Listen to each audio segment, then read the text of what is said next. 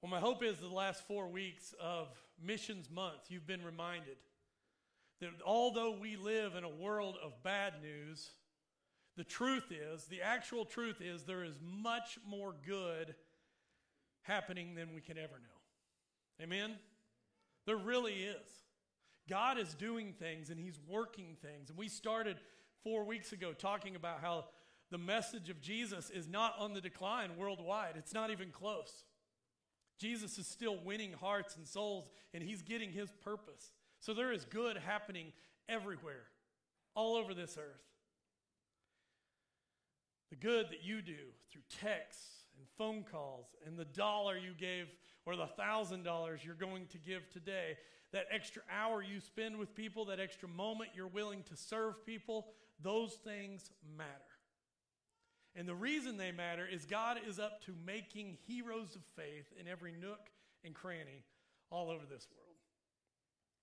That's why I was blessed to be reminded of that this week. I stumbled upon a picture that I want to share with you. This picture comes from an elementary school in Massachusetts where Melissa Milner teaches. And Melissa, three weeks ago, lost her husband unexpectedly. She's not very old, she's in her 40s. Her husband, Josh, was in his 40s, and then he suddenly passed away. But to prove again that there's good and there's heroes of just goodness, Mrs. Milner, one of her first days back to class after the passing of her husband, and in the grief that she felt, she had this picture on her desk. One of the students had it, left it there, and I know you probably can't read it, but I'll read it to you what it says at the top. There's a little picture of her husband in the clouds and her on earth, and the picture says, Dear Mrs. Milner, I'm so sorry for your loss, even though you can't see Mr. Milner you should still know that there will always be a line connecting your hearts. I hope you feel better soon. Man, there really are heroes everywhere. Little acts of kindness, people doing good, people bringing the love that we're rooted in, the love that comes from God to others, bringing the world to know that there is something better on this great big planet. And we're going to open our Bibles this morning, and I want you to know a couple things that have to do with heroes in our Bible. Heroes of faith. And it's one of the things, one of two great things. I have many things that I love about Scripture, but two of the things that are my favorite things about Scripture is first, is I love how Scripture is so honest. It doesn't pull punches. People's journeys are in the Bible, and no, nothing is sugar coated. It just is honest. And second, I love the Bible because it portrays the acts of faith, the little moments that people step out in courage, and it portrays it with just such honest goodness of what God does with that. Because what God does with acts of faith, and this exists in little heroes in the Bible, is He takes big or small actions and makes them world changing. Scripture is full of ordinary stories, just like you and I, people like you and I, who break the mold, people who say, I'm ready to jump in with God. I'm taking a step. I'm taking a half step. I'm taking a small step, whatever step. And they come out of anonymity in the Bible and become heroes. And we're going to look at one today, a man named Joe. Now, you know Joe. He shows up in the Gospels. He plays a really little part. You know his name, you know where he is from. His given name is Joseph, and he's from an ancient city called Arimathea. It's an ancient city in Israel. And here's what we know about Joe Joe is a big shot, he's a big wig, he's connected. We know from Mark 15 and other places that this guy serves on the Jewish council, capital C, or what's known as the Sanhedrin, a ruling council of 70 rabbis and teachers of the law and priests that were pretty elite. They were educated, they were wealthy, and it was quite an honor to serve on this group, not just because of what it meant in the status of the day, but what it meant to be on that group in history. We can trace the Sanhedrin and the ruling 70 back all the way to the desert of Exodus 18. Moses started the Sanhedrin. He started the 70 rulers and judges when he was worn out with doing too much. And his father in law, Jethro from Arkansas, came to him and he said, Will you not take all this on? Will you appoint 70 judges? Well, now, 1500, 2,000 years later, Joseph of Arimathea is part of that lineage of 70 rulers, 70 judges. So, Joe, this guy's connected. That's what you need to know about him first. There's no six degrees of separation with him to get in the company of powerful people. This guy is smart, educated, and he wields influence. Let's look at a passage here, and you're going to hear this theme come up. We're going to look at, several, he's mentioned in all four Gospels. We're going to look at all four today.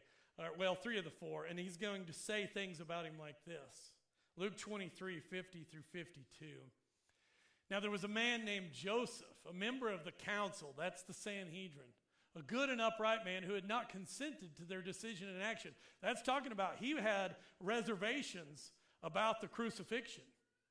He came from the Judean town of Arimathea, and he himself was waiting for the kingdom of God. Going to Pilate, he asked for Jesus' body. Now, more on those last two phrases, the kingdom of God and him going to Pilate, in a minute. But you need to see that Joseph had clout. This guy could get through locked doors. This man didn't have to wait. This is what you need to see. This guy was so powerful, he could go directly to Pilate without asking for a meeting with Pilate. He doesn't have to wait on hold on the phone, he doesn't have to go up a chain of command. Joseph was so powerful, he could go directly to the most powerful man in the area, Pontius Pilate right past the guard, right past the secretary who said, "You don't have a you don't have a meeting with Pilate today." And he goes, "I don't care. I'm going in." He goes in the door and he makes a request. I want the body of Jesus. That's connected. You might have somebody who's that connected in your life. I don't know. I tried to think, do I have anybody in my life that's that connected? You know? I was trying to think. Maybe you have somebody that you know, you're going to Dallas and you call your buddy in Dallas. He's like, oh, you want front row tickets to the Mavs? I'll call Mark Cuban, you know, or I'll call Jerry Jones. And then you're wondering why you have friends that are friends with Jerry Jones, you know, and those types of things. That's somebody that would be connected. They don't have to go through the normal channels. This is Joseph of Arimathea. This guy knows people. So we know Joe's big time. He's wealthy, he's powerful, he's educated, and this point is he's very, very connected.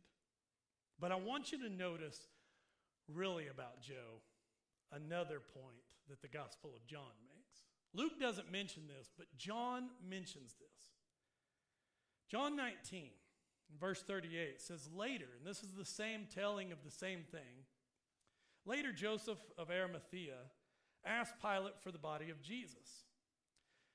Now, Joseph, listen to this, was a disciple of Jesus, but secretly, because he feared the Jewish leaders. With Pilate's permission, he came and took the body away. Now, this occurs after the death of Jesus. But what an honest verse about this kind of unknown disciple that that shows up at the end of the Gospel of, of John. And it says there's this guy named Joe that we know a little bit about. He's ruling, he's, he's, he's a, part of the 70. He's got status, he's connected, he's got a good reputation. But then we get this great insight to his level of love of Jesus. Is here's a man who's been interested in Jesus, but he's doing it in secret. He admires Jesus, but he yet hasn't taken the step to admit it. He looks intently into the life of Jesus, but he has yet not loved him. He desires the kingdom, as we heard in Luke 23, but he yet has not dedicated his life. He's got a desire, but not a dedication to that kingdom. He's treading in the waters of Jesus, but he hasn't dove into the water. He's educated himself, but he hasn't lived it. He talks in whispers about what he likes about Jesus, but he hasn't yet proclaimed it in the open. Joe is a secret disciple. And can't we all relate to this? Haven't you ever wanted something in your relationship with God or for this church family or for your family or for your marriage or as a leader in a teen group or in your high school or your middle school, but you were too fearful to step out? Haven't you ever felt that kind of groaning inside you to say, somebody needs to say this, or somebody needs to serve that person, or somebody needs to go the next mile, but what you do is just hold on to it? Thinking, I don't want to be the only one. We've all been there, right? We've been in those moments where, man, right in front of me, God's given me an opportunity to share my faith or to pray with that friend or to serve that person. But then we, as John says, he had followed Jesus, but we kind of did it in secret. We all have been there. And the reason I know is because I've been there. We've all been like Joe, secret disciples. But I told you, this guy is a hero. This guy is a hero in the Bible. Because the story of Joe doesn't stop with he was a secret disciple. The story goes on. I don't know when he started kind of being interested in Jesus, what time of ministry, if it was early on in the Galilee regions when, when John was baptizing and Jesus came to John, or if it was at the Sermon on the Mount, or if it was the first time Jesus uh, started to teach at the temple. We don't know any of that. But we do know this that there was a time that he did go public.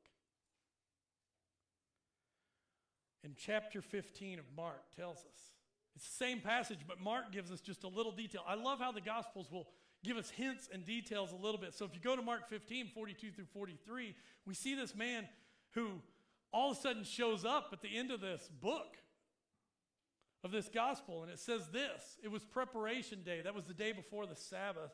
So as evening approached, Joseph of Arimathea, a prominent member of the council, and what do we know from John? A secret disciple who was himself waiting for the kingdom of God. Look at what, look at what Mark says. All the other gospels, Luke and John say he went to Pilate and asked for the body, but Mark loves to throw in this detail because he's telling us Joe has gone public. He went boldly and asked for the body. That's what's so key here. Verse 43 is so good.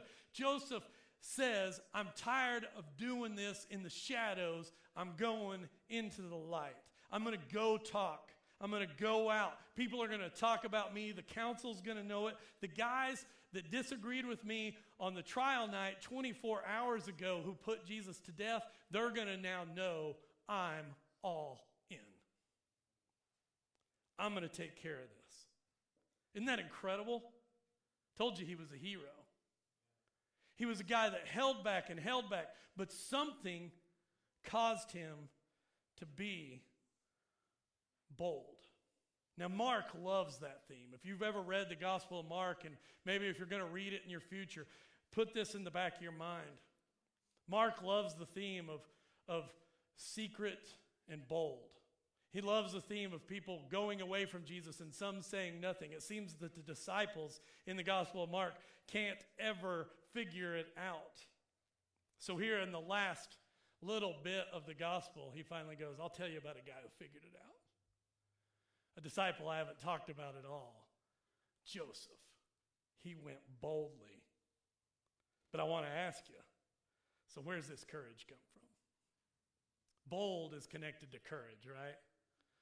We can't really distinguish. If you're bold, you probably have some courage. If you're courageous, you probably have some boldness, right? This was a bold move, a big time move. And what's even crazier about the big time move he makes is Jesus is dead. He's not resurrected yet. So, where does he get such courage? Well, it comes from the place and the source that all of us, as followers of Jesus, should get courage. It came from the cross. The cross is our unlimited supply of courage. When we, which I've got to imagine it this way, that Joseph, he sees all this unfold and he doesn't consent with the trial of Jesus. And then he sees that it all goes through and Pilate sends him to death. And then he watches, maybe from afar, and then he gets closer and closer as he sees this man that he loved in secret die on the cross. But at that moment on the cross, you almost see him with a light bulb moment or an aha moment, and he goes, I'm in. That was the most unjust thing I've ever seen. It was the most unjust thing ever done in the history of humanity. And he goes, That's my supply. I'm in. I'm going with courage. The cross, when we look upon it with the true eyes, and all of us have probably been there in moments and need to return there for other moments and fix our eyes on the cross. When we see the gift of Jesus sacrificed for our rebellion, courage comes in bucket loads.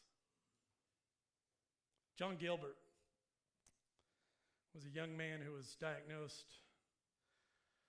at a young age with a severe form of muscular dystrophy. This disease, that of course, for John and for many others, slowly but surely took all that he had. His life was an exercise in loss. When he was six as a first grader and became seven, he lost his ability to run. Then in second grade, he lost his ability to walk without a walker. Then in third grade, he couldn't walk at all. So, as an elementary student, he had to watch other kids play on the playground. His speech started to go after that. So, you can imagine his life was hard. This was years ago. There wasn't very many uh, things in place to probably keep bullying out of the playground. So, no one stood up for young John. They made fun of him. A bully hurt him every day. They ignored him. But John's life wasn't all bad. There were some wonderful moments in his life. He lived in Northern California. And somebody was putting on an auction in California this summer, one of the summers of his childhood for the National Football League. And one item at the auction for the National Football League to help out people with muscular dystrophy caught John's eye. He'd always been this huge Sacramento Kings NBA fan. That was back when Sacramento Kings were actually good. No, I don't know if we can name very many people on the Sacramento Kings in here. I'm trying to think of one right now. I can't. Right? So the Sacramento Kings were pretty prominent in the 90s. So he wanted this ball because the ball was autographed by every player. He'd always loved the Sacramento Kings. So when the ball came up for auction, he was sitting near the front, second or third row with his mom, and the auction started, and he threw his arm up as best he could and bid on the ball. At which his mom looked at him and said, We can't afford that. Well, somebody else in the room bid on it and it went a little higher, and somebody else bid on it and it went a little higher. And then his mom wasn't watching, and John bid again, and it was up to hundreds of dollars for this ball. She now leaned over in the chair and pinned both his hands down to keep John from bidding on the Sacramento Kings ball. Well, the bidding just went on and on, higher and higher. And by the end of the night, it was getting pretty ridiculous that people were bidding for this. Everybody was like, this is an NFL auction. Why are everybody bidding for this? Well, it was near Sacramento. People wanted this ball. Well, finally, a man yelled out from the back, and I don't know the number, but he bid the ball so high that it was obvious nobody else was going to go any higher. And he won. And right after he won the ball, he walked straight up to the podium he walked up on stage and he grabbed that basketball and he walked off the stage and every, every eye was on him and he walked to that second or third row where John Gilbert was and he put that ball in that young man's lap. And the room burst into applause. And it was the best night of John Gilbert's short life. The thing he'll always remember and always remember. The cross for us is that kind of gift, even beyond that. a gift that we can never afford, a, gift that we can never purchase, and a gift that we really can never fully understand the depth of its love. It's at the cross that we find unity with each other. It's where we find love from our Savior, and it's where we find the ability to say, if I'm given such a gift, I can be courageous. I can be bold. I can be bold in love. I can be bold in my love for my fellow Christians. I can be bold in my love and courageous in my love for the lost and the hurting. And we can be bold in saying, you know what, I don't know what I can give to missions, but I can give, and I know God, because of the cross, will do something amazing. That's what the cross does. The cross reveals to us that God is awesome, is still awesome, and will always be awesome. So, with that in mind, we're going to pause for a little bit. And Kelly Ward's going to come up and we're going to have our offering for missions. And a lot of you have already given to this. It was so cool. This morning, before we even start, actually Thursday, we were already at $26,000 on Thursday. And our goal is 92,000. And I know that that's a big goal, especially in a crazy year that we're living in. But I know this that our God does amazing things. And when we return to Him, what's already His, and we don't hoard it for ourselves, but we become generous with our lives and with what we're given financially, man, the world gets to see the cross because the world gets to see courageous followers of Jesus. So we're going to finish this sermon out here in a little bit.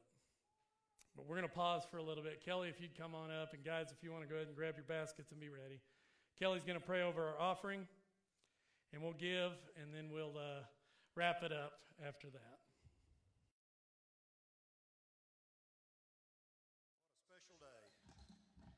Church in Canadian, but uh, even more so for the for the kingdom worldwide. It's it's going to make a big difference. Uh, the number of souls that will be saved through these finances.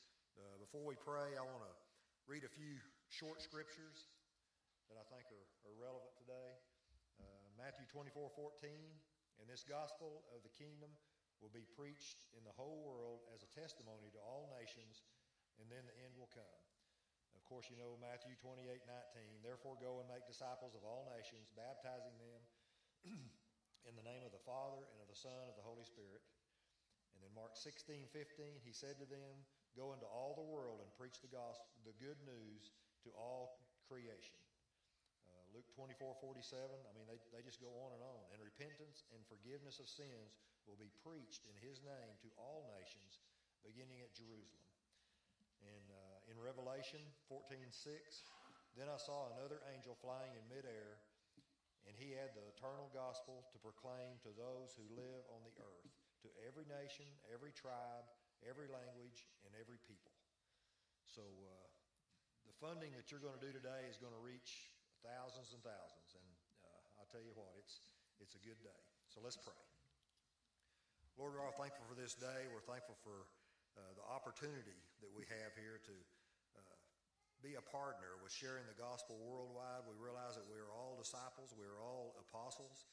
Uh, we all have the same charge uh, to go uh, spread the gospel worldwide. And uh, as the early church did, where they were not able to go, they sent out missionaries. And that's exactly where we are, Lord. I pray that this time uh, that you bless this offering. We're thankful for the hearts of this uh, church in Canadian, of their love for the lost, their love for the hurting.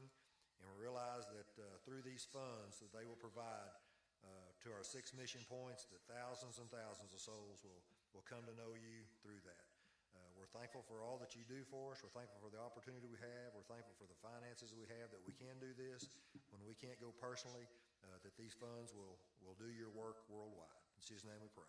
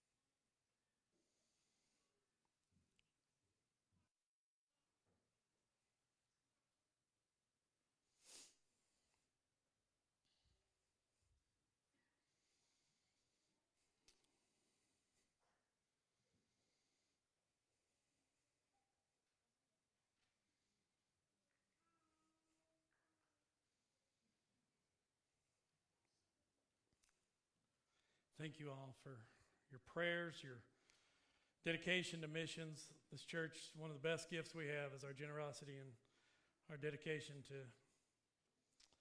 giving and sending and, and also being people that are sent and desiring that. But I know what a lot of us are thinking, man. We, we look at a guy like Joe and we go, man, yeah, but he got to see the cross. I've never seen the cross. Or, or we go, man, yeah, he had that, but he had a lot of things going for him too. Or courage is easy when, when you have this or that. We, we justify sometimes our lack of courage. And I want to clear a couple things up before we get to our invitation and before we get to our big reveal here in a little bit. Is that Joseph had plenty to fear, just like you and I do. But courage is not what we think it is. First of all, for the Christian, courage doesn't come from us. Courage isn't something that is mustered. Courage for the Christian has a source. Like we said, it comes from the cross. So, how many times did Joseph and how many times have us been afraid to step forward, to say, I'll go first? How many times did Joseph said to himself, I think this guy has the answers, but then he kept back? How many times had Joseph been awake at night, thinking about the confrontations that Jesus has had with his fellow teachers of the law? So, moving at the cross is a strange place. Jesus is already dead. So, why would he speak up now? Why did the sacrifice finally move him over the line? I think this is what it is. And I think this is what we need to learn about courage. Here's what courage is courage is not the absence of fear, it doesn't replace fear, it confronts it. What we often do is want to wait till a magical moment where we're no longer fearful. But that is not the way courage works. We believe that if I was absent of fear, then I would be full of courage. Like those things are mutually exclusive, cannot somehow exist in the same place. We believe that if I fear a situation or a conversation or a step towards God or doing something different, well, then I just must not have any courage. I just must be a coward. But that is not true at all. In fact, you can think about it this way courage cannot exist without fear. There's no such thing, there's no courage without fear.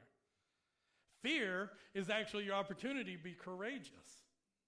When fear comes, courage is your choice to confront it. Not by your own muster or gritting your own teeth, but by you saying, you know what, I'm going to do this.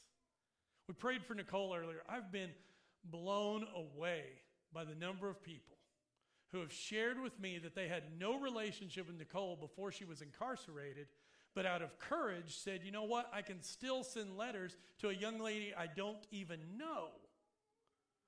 Well, you could have probably listened to fear in those moments and said, well, she doesn't know me. She's going to think it's weird that if I send her one, I've hardly ever talked to her. But courage confronts fear and says, I'm not going to live that way.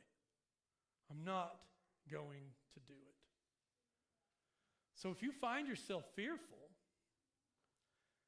it's time to go to Jesus and confront that fear. But there's also something else I want you to see, and it comes in John 19 as well. We read this a little bit. We're going to go a little further with, further with it. Because here's what is so awesome. This is the thing to me that just brings it home for Joe, for Joseph of Arimathea. What makes him a hero in my mind is not only does he go to Pilate boldly, but we find out in John 19, it says, Later Joseph of Arimathea asked Pilate for the body of Jesus. Now, Joseph was a disciple of Jesus but secretly because he feared the Jewish leaders. Okay, so we, we know that. So, with Pilate's permission, he came and took the body away. Now, listen to this. He was accompanied by Nicodemus, the man who earlier had visited Jesus at night. And Nicodemus brought a mixture of myrrh and aloes, about 75 pounds, which is a lot of aloe and myrrh. Now, that is so good. You got to see the detail there. John is throwing in a little detail to tell you something about Joseph, about his courage. He's saying, You know this guy who's a secret disciple, who kind of was following? We haven't told you much about him.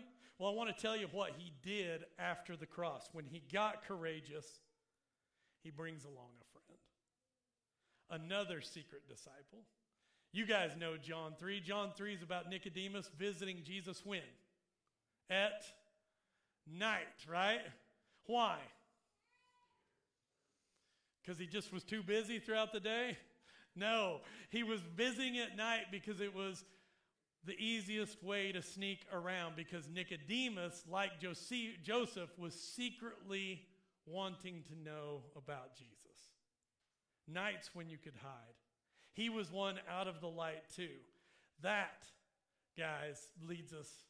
Joseph's action as he goes, I just asked for the body. Nicodemus, I know we've talked about this in secret. Come on. Because courage not only confronts fear, but courage is contagious, guys. You know that, right? Man, courage is contagious. Let's make it more contagious than COVID, right? Right? Courage is contagious. When Joseph goes, I'm in, then Nicodemus goes, I'm in too. Nicodemus and Joseph have been in the shadows, kind of watching things. But then they see the cross and they go, that's enough. And we know that when one of us steps out and says, let's go, you know what other people want to do. I think it was Billy Graham that said, Courage is contagious. There's nothing like courage to strengthen the backbone of a friend. Love that. See, there's this saying in our world that says, well, what happens here stays there, right? What happens in Vegas stays in Vegas. Ha ha ha. Well, what happened at the cross doesn't stay at the cross for Joseph and Nicodemus. They become disciples, full in. And we need to be people that say, you know what? What happens here on Sundays goes to Mondays. Because courage is contagious.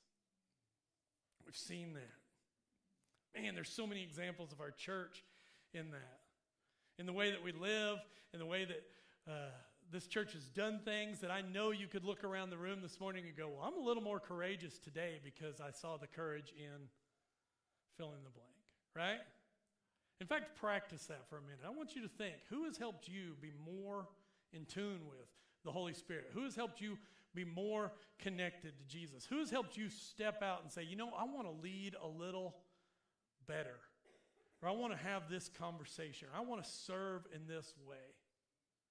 Man, I'll give you a couple of mine this week.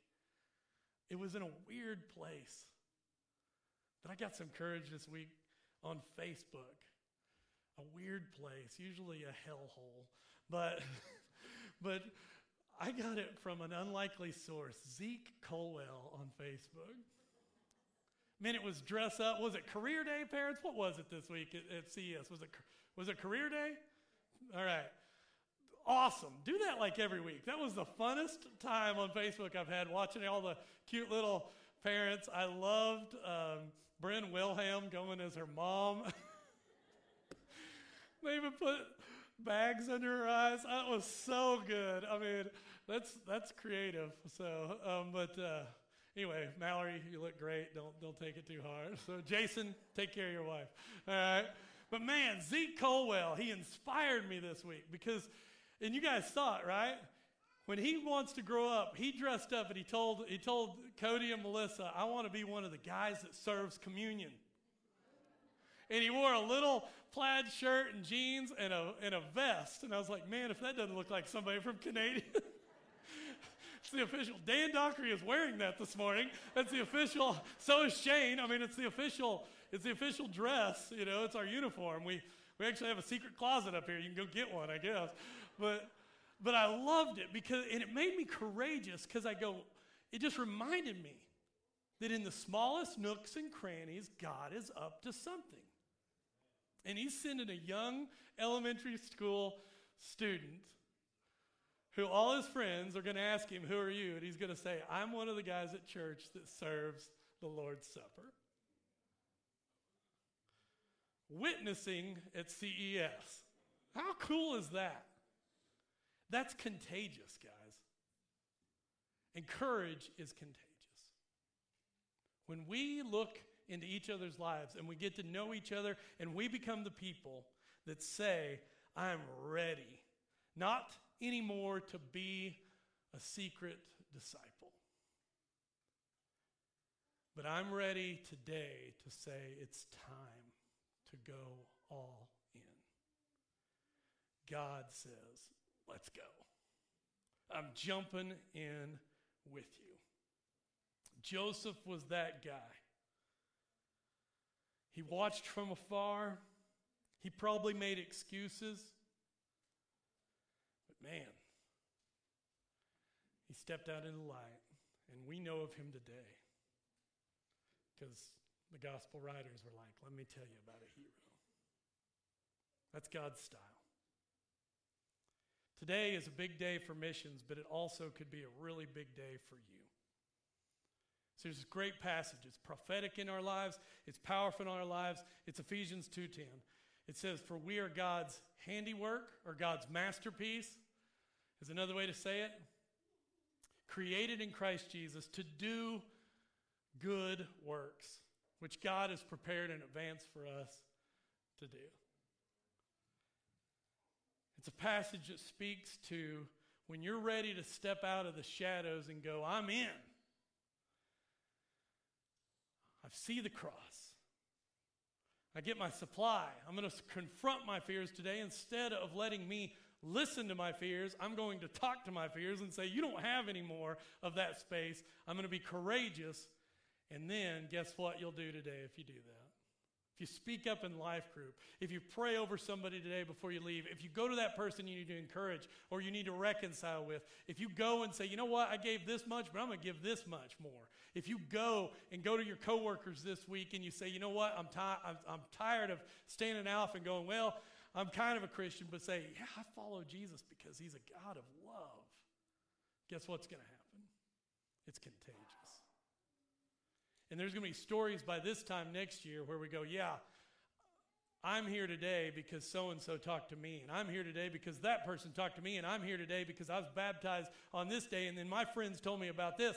And the Canadian Church of Christ doing all this courageous stuff because we supplied it from the cross and we put it not just in Sundays, we took it to Mondays and made it the most contagious thing around. Can we do that, church? Man, Let's get after it. If you need a step today, if you need to walk closer, if you need a prayer, our baptistry's full. If you're like, I'm tired of sitting on the sidelines and not going all in with Jesus, baptism is not anything more than just this thing of God saving you because you say, I'm switching allegiance. I'm allegiant to Jesus alone today. That's baptism. Do you have to have answers to be baptized? No. You got to have mustard seed faith. You don't know what's next, but you know next involves Jesus. That's all you need. So, whatever you need today, we're here for you. We're going to do an invitation song, and then we're going to play a game show. So, let's stand and sing together.